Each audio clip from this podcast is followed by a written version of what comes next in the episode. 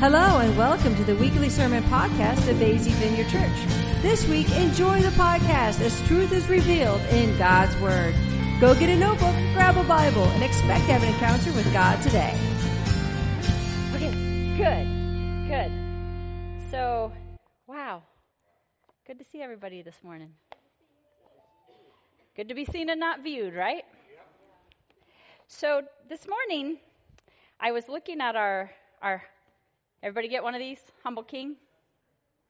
So these, do we still have these at the info booth? Anybody? No? Okay. Yes, we still have these at the info booth. So what this is, if you don't know, if you weren't here last Sunday, is we are doing the Advent season. So we are talking, last week Pastor John talked about hope, which was our first candle of the Advent season. So here at AZV, we celebrate Christmas, and we celebrate it in December. And there's a lot of debate over the exact date of Jesus' birth because there's questions regarding the Julian calendar and the Gregorian calendar, and if Jesus wasn't really born in the spring or in the summer. But regardless of all this debate over whether I've heard Christmas celebrations are pagan, we shouldn't celebrate them, Santa Claus is evil. Um, we've had a debate in this church over whether or not we should have a Christmas tree. There's a lot of controversy surrounding Christmas. So I just wanted to, before we start on the message, I just want to let you know, as a pastor of the house, how I feel. Um, we have chosen to celebrate Advent and celebrate the birth of Christ during this time of the year. And I encourage each of us to not be judgmental or divisive when it comes to these issues, but we need to be united in love as a body of believers. Whether or not we 100% agree with our neighbor on how they choose to celebrate, it's all about Jesus. And my opinion is we should celebrate his birth every day, every month. And so I want to talk a little bit about um, about this topic. When we continue to be pliable to the leading of the Holy Spirit, He will direct us, He will guide us. It is not our job to be our brother and sister's Holy Spirit. Can we agree to that? Okay. So December 25th does not expre- express the fact of Jesus' birth, but the spirit of rebirth that is the heart and history of Christmas and it certainly embodies the truth of the birth of an incarnate Son of the living God, our humble King. So, are we all in agreement? Okay, good, good. So, I want to talk about Advent. And what does Advent really mean? So, I have a whole bunch of notes here. The really weird thing is, I did this, where I'm going to do, I'm going to get to it. I'm going to get to peace because that's my that's my topic for today. That was our topic in here. So hope was last week, peace is this week, and I'm going to get to that. But can I give you true confessions of a pastor who grew up um, Baptist Pentecostal? You know what that is? Catha Baptist Pentecostal. Actually, there's a little Catholicism in my life too. My best friend growing up was Catholic, so I went to Mass and I went to catechism and different things with her. And then I went to the Awana program with my cousins in, in the Baptist church. And my aunt and uncle and my grandma sometimes went to the Baptist church. And then I grew up in a, Assemblies of God church, so the charismatic Pentecostal um, as well. So I feel like I'm a well rounded religious person, okay? So, but in all of that, I never celebrated Advent. I didn't celebrate Advent until I married my husband, and his grandma loved Advent. So every Sunday we would get together and we would light the Advent calendar or the Advent candle and we would eat a lot of really yummy snacks. So to me, that was Advent. I didn't really fully understand what Advent was. And even now, so I ordered this beautiful Advent wreath for us to do because I don't think we've ever done this. Correct me if I'm wrong, somebody who's been here longer than me. Have we ever lit the Advent candles during our services? I don't think we ever have. So I found this on Amazon and I ordered it and I'm like, oh, it's beautiful. I'll order candles. And then I'm like, oh, why are they purple and pink? That doesn't go with our decor. What is this about? So honestly, I had no clue. And I'm thinking if I had no clue, there's probably others in the room that are like, why are those candles purple and pink? So being a teacher, I'm like, let's learn together. Okay? So here we go. I did some research. The Advent season is all about reflecting on how we can prepare our hearts and homes for Christ's birth in the world as it is today. It is a time for faith communities and families to remember through prayer, reflections, special mu- music, and good deeds what the true meaning of Jesus' birth is. There are many different traditions associated with the four weeks of Advent. And the Advent season invites us to step away from what can be a frenzied time of parties, shopping, gift giving, and to consider how we commemorate the birth of Jesus, one of the holiest times in our Christian faith. It is also a time to reflect on the triumphant return of Jesus at the second coming. And boys and girls, that's not going to be too long from now. We've been talking about it for centuries, but I really feel it. It's not going to be too long. So the Advent season starts on the fourth Sunday before Christmas and leads up to the Nativity of Christ and the second coming of Christ. That means that Advent lasts for around a month in total. Since the Advent season is observed by Christians around the world, there are many different and creative ways to celebrate. So in my house, we have red candles, and we light them, and we do. Um, I think Becca, pastor's wife Becca, Becca, if you're watching at home, hi. She made these little Advent books years and years and years ago. And we have done this as a family every Sunday. It's, it's really cool, has the readings of Jesus' birth in it. Very similar to this. There's lots of different ways that you can celebrate Advent, but I, I just love this. In fact, it's missing the ties because I've loved this so well, it's just about worn out. But um, so I don't think that Jesus really cares what color your candles are. I don't think he really cares all that much about um, tradition, but I think it's very important that we understand tradition and why we do what we do. Because sometimes we just do things because we've been told to do things and we have no idea why we're doing it. So I always question why do we do what we do? So let's go into this a little bit further. Um, so Advent wreaths can look different. This one is metal, and you know, it, I don't think I don't think that really matters all that much, but there is some symbolism. So the wreath itself, which is usually made of various evergreens, signifies continuous life. The circle of the wreath, which has no beginning or end, symbolizes the eternity of God, the immortality of our soul, and the everlasting life that we find in Christ. Isn't that good? So even the individual evergreens that make up the wreath have their own meanings that can be adapted to our faith. The laurel signifies victory over persecution and suffering. The pine, holly, and yew signify immortality, and the cedar signifies strength and healing. The pine cones that decorate the wreath symbolize life and resurrection.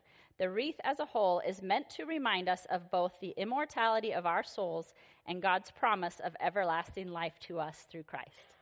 Isn't that beautiful? The candles have their own special significance.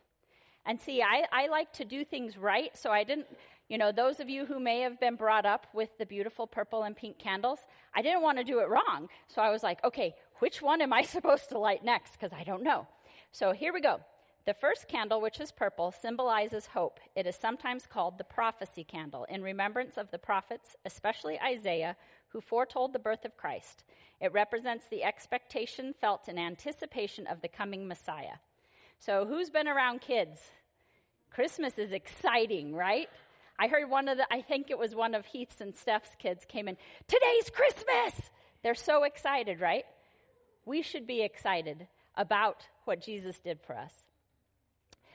The second candle is also purple, so I know which one to light today.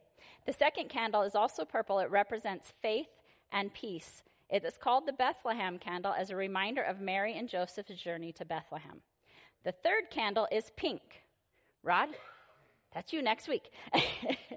the third candle is pink and symbolizes joy. It's called the shepherd's candle, and it's pink because rose is a liturgical color for joy. The third Sunday of Advent is also called Gaudete Sunday, and it is meant to remind us of the joy that the world experienced at the birth of Jesus, as well as the joy that the faithful have reached the midpoint of Advent. On the fourth week of Advent, we light the final purple candle to mark the final week of prayer and penance as we wait for the birth of our Savior. The final candle, the angel's candle, symbolizes peace. It reminds us of the message of the angels peace on earth, goodwill toward men. And then sometimes a white candle is placed in the middle of the wreath, and this is it's a beautiful modern adaptation. The white candle is lit on Christmas Eve, and that candle is called the Christ candle. And I know some people light a Christ candle like every day when they're spending their time praying. I've, I've seen people do that as part of their spiritual discipline. Um, the color is white for purity because Christ is our sinless and pure savior. savior. Using the Advent wreath, wreath is an excellent way to prepare your mind and heart for Christmas. So, we don't do traditions just to do traditions because that's what everybody else is doing. We do it so that it helps us remember who Jesus is. So, with that, John had kids in the room that helped. I'm like, Holly, will your, will your little ones come help me? Thanks, guys. I think it's so cool when kids get to be involved. So, can you guys light the two candles? Do you know how to do this? Push that. There you go.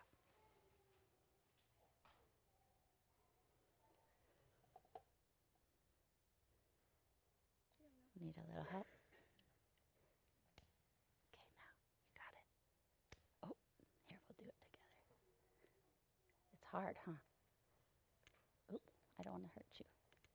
There you go. Okay. Got that one. Oh, come around this side. There we go. Now do this one. Here, you want to help me? Ready? All right. Thank you. Thank you.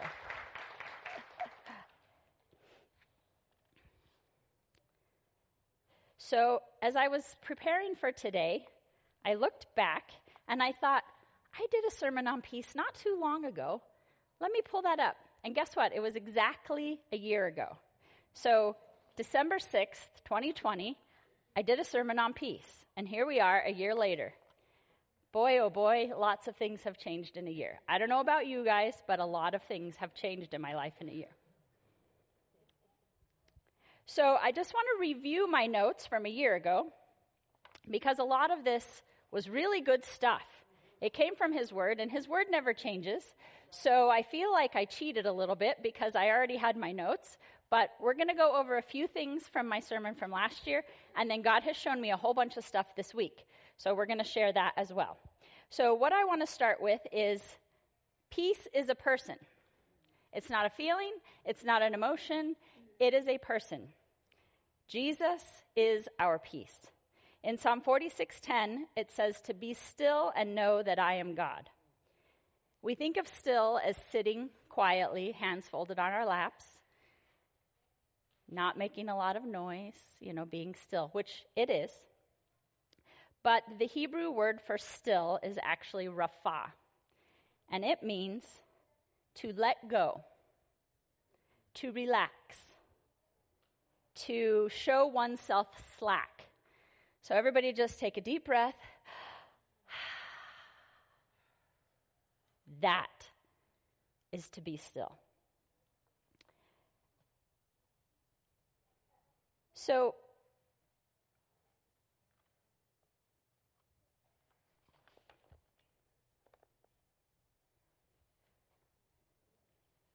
I'm listening for the Holy Spirit in case you're wondering what I'm doing. Because He always does it better than we do. So I want to talk about what the opposite of peace is. I looked it up. The opposite of peace are disagreements, hate, hatred, discord, agitation, disharmony, distress, fighting, worry, frustration, upset, war. How many of us have felt those things over the last year? I felt a little bit of it this morning when I came in. Things weren't right on the stage, and, and people had issues with other people. And, and I'm like, wait a minute. That is the opposite of what our Lord has for us. When I begin to feel the feelings that are opposite of peace, I know that my priorities are not lining up with His. And it's time to spend time with my Creator. That's the only place we find peace.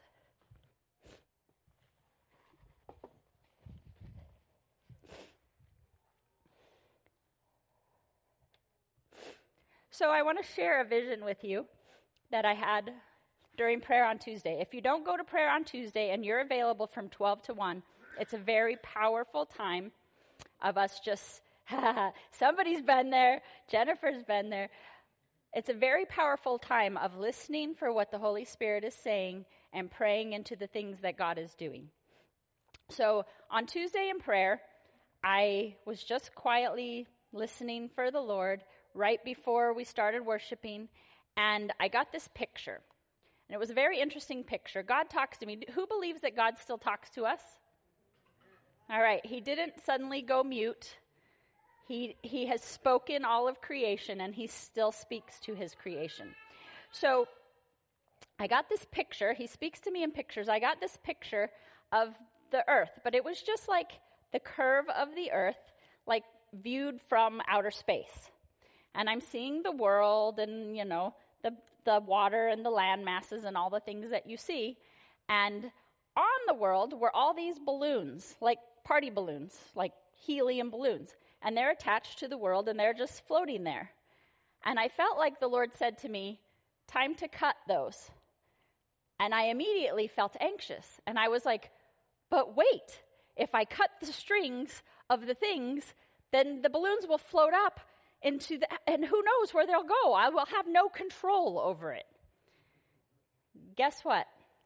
The Lord reminded me I created the world, I created the atmosphere, I created gravity, and I even created helium. And I was like, oh, yeah, that's right. So he showed me that it was okay to cut those things and that he being God, could handle it. And it's interesting because over the last couple of months, God has shown me several visions with party balloons. So as I was praying about this, the Lord shows us, I don't know about you, but the Lord shows me, okay, you're holding on to this too tightly, it's time to let go of that. You're holding on to this too tightly, it's time to let go of that. So the next day, so that was on Tuesday, the next day in, on Wednesday, in my uh, quiet time with the Lord, I happened upon this, um, this thing. It's an excerpt from a book by, um, it's called Get Your Life Back Everyday Practices for a World Gone Mad by John Eldredge. And I want to read it to you because this is how you get peace. We're talking about peace today. This is how you get peace. I like to know how to get there. This is how. It says, I've always been intrigued by Jesus' ability to just up and walk away from his world. Right there in the opening chapter of Mark, with excitement building and crowds swelling all around him, Jesus disappears. He just leaves. Very early in the morning, while it was still dark, Jesus got up, left the house, and went off to a solitary place where he prayed. Simon and his companions went to look for him, and when they found him, they exclaimed, Everyone is looking for you. Jesus replied, Let's go somewhere else. That's Mark 1 35 through 38. Jesus models a freedom of heart I think every one of us would love to have. His ability to disengage himself from his world is so alluring. Mature adults have learned how to create a healthy distance between themselves and the thing they have become entangled with. Thus, the word detachment. It means getting untangled, stepping out of the quagmire. It means peeling apart the Velcro by which this person, relationship, crisis, or global issue has attached itself to you.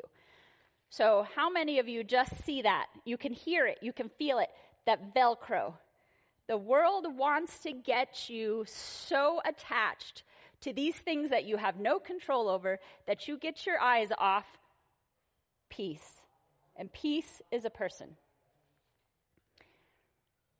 Detachment means getting some healthy distance. Social media overloads our empathy, so I use the word benevolent in referring to this necessary kind of detachment because we're not talking about cynicism or resignation. Benevolent means kindness, it means something done in love. Jesus invites us into a way of living where we are genuinely comfortable turning things over to Him. Then Jesus said, Come to me, all of you who are weary and carry heavy burdens, and I will give you rest.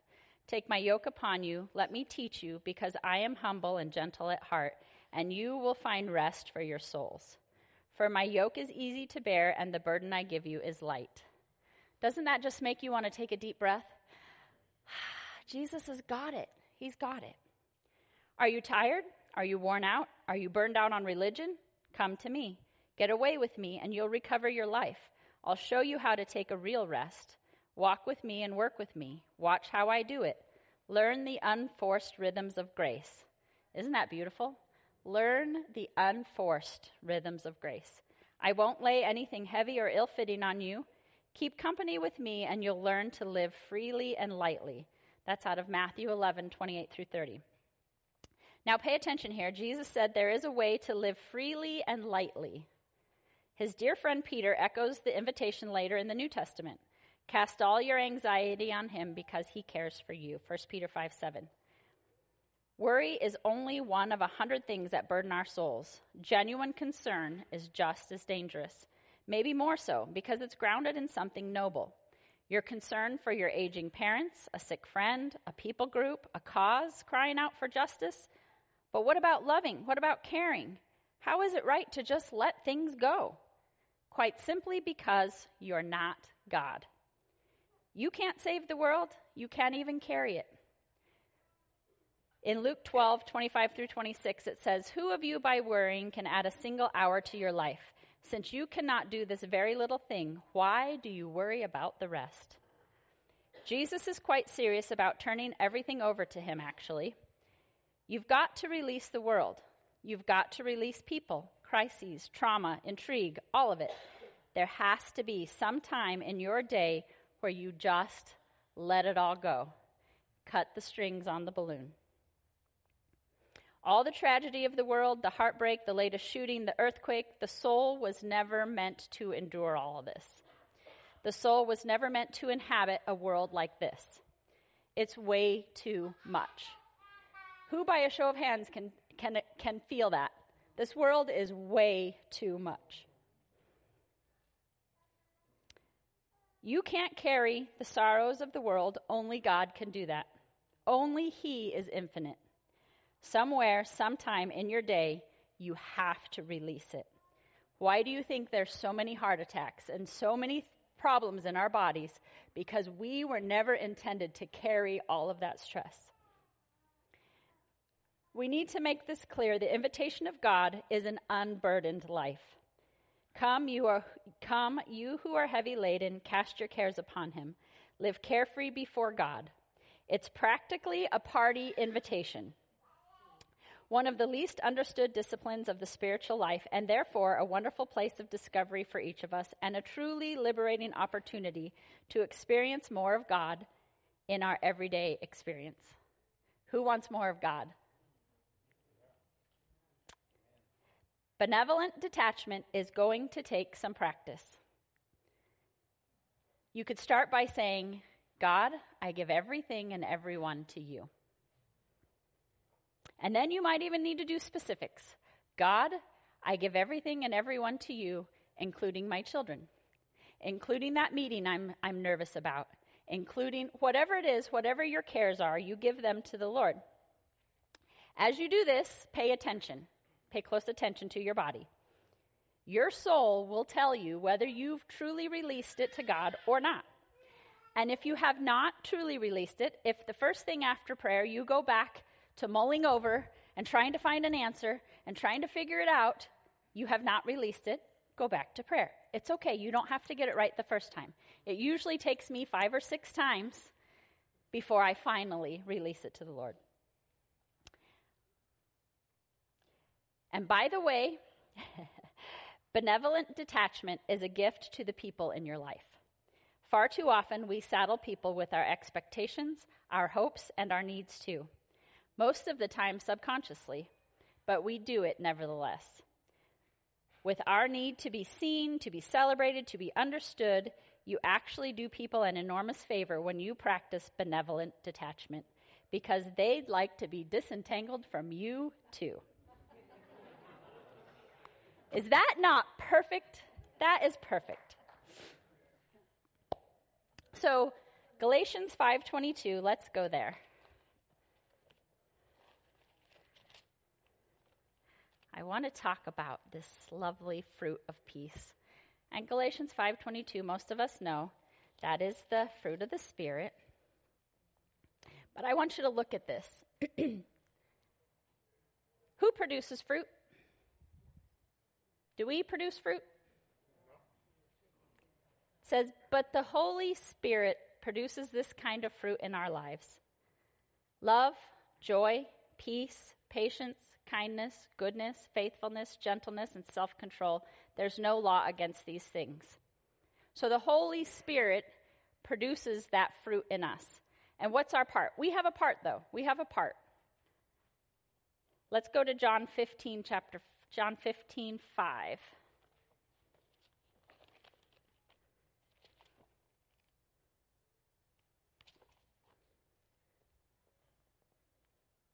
Jesus says, Yes, I am the vine, you are the branches. Those who remain in me and I in them will produce much fruit, for apart from me you can do nothing. Anyone who does not remain in me is thrown away like a useless branch and withers.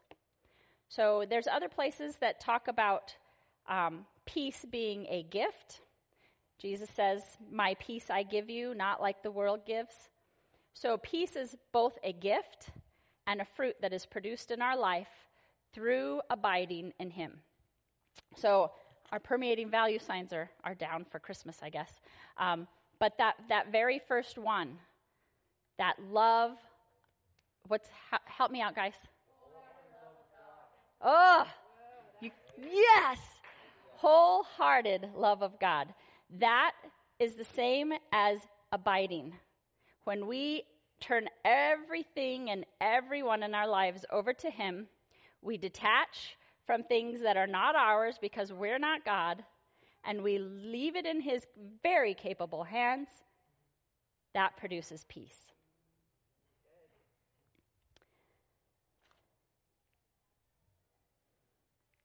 So, what I want to do now, just, I've got lots of notes up here. What I want to do now is I want to leave us some time to pray for each other. And I know there's a Cardinals game.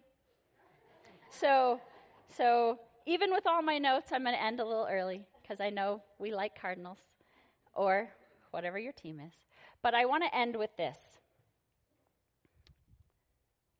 If you want to experience peace in this season and all throughout your life, you have to learn to abide and release your cares to Him and receive His gift of peace. He is waiting for you, always. He loves you, He cares for you, He wants what's best for you. I love that Jason started with Psalm 139 because that very last verse in there says, Show me, search me, and know me, and if you read it, I think it's in the message translation, it says, and lead me away from paths that would be harmful to me and back to your ways. Even when he's searching us and there's things in us that are not, not according to his plan, not according to his priorities, he lovingly wants to lead us back into his goodness. He's always good. He's never upset with you. He's not mad at you. God's in a good mood all the time.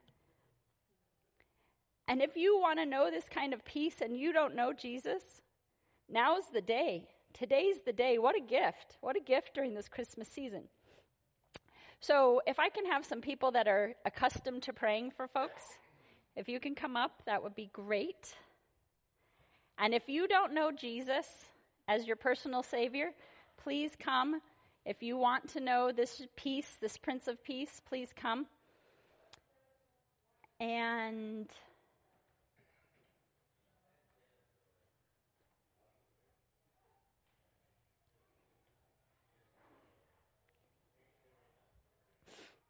this is a little off topic, but I feel like this is what the Holy Spirit is saying. If you have young children at home, I know we have several mamas in the house that have lots of babies.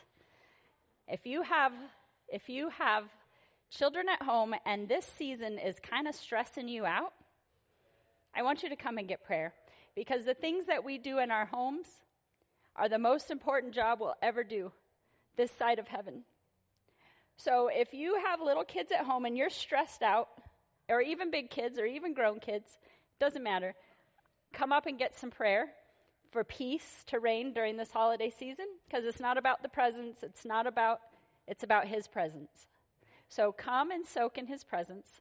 Um, and if there's, do you have anything, Rod? Heath? Financial anxiety. Okay, that's a good one. If you if you're feeling stressed out during this time because of finances, God's a good provider. And he provides in ways that might just be out of your paradigm and blow your mind. So if you need prayer for that, come on up. And Jim, can you come help us? And we're just going to end with prayer. If you, um, I encourage you to come get prayer. If you don't need prayer, or you, we all need prayer, just so you know. But if you don't feel like getting prayer right this minute, you're welcome to leave. I just want to pray a prayer of blessing over everyone, and we will end for today. So, Heavenly Father, we thank you. We thank you so much for your goodness. We thank you that you are our peace, that no matter what our circumstances are, we can lovingly detach. We can benevolently um, leave those things in your hands, Father God, because you are good. We can cast our cares on you, and we thank you, Father God. And Lord Jesus, for those of us who are struggling with anxiety and grief during this holiday season, I pray that you would come and just bring your joy, your joy and peace that passes all understanding, Father God. In Jesus' name. Thanks for listening to AZ Vineyard Church's podcast. We're located in Goodyear, Arizona. To learn more about our church, visit our website, azvineyard.com. That's A-Z-V-I-N-E-Y-A-R-D.com.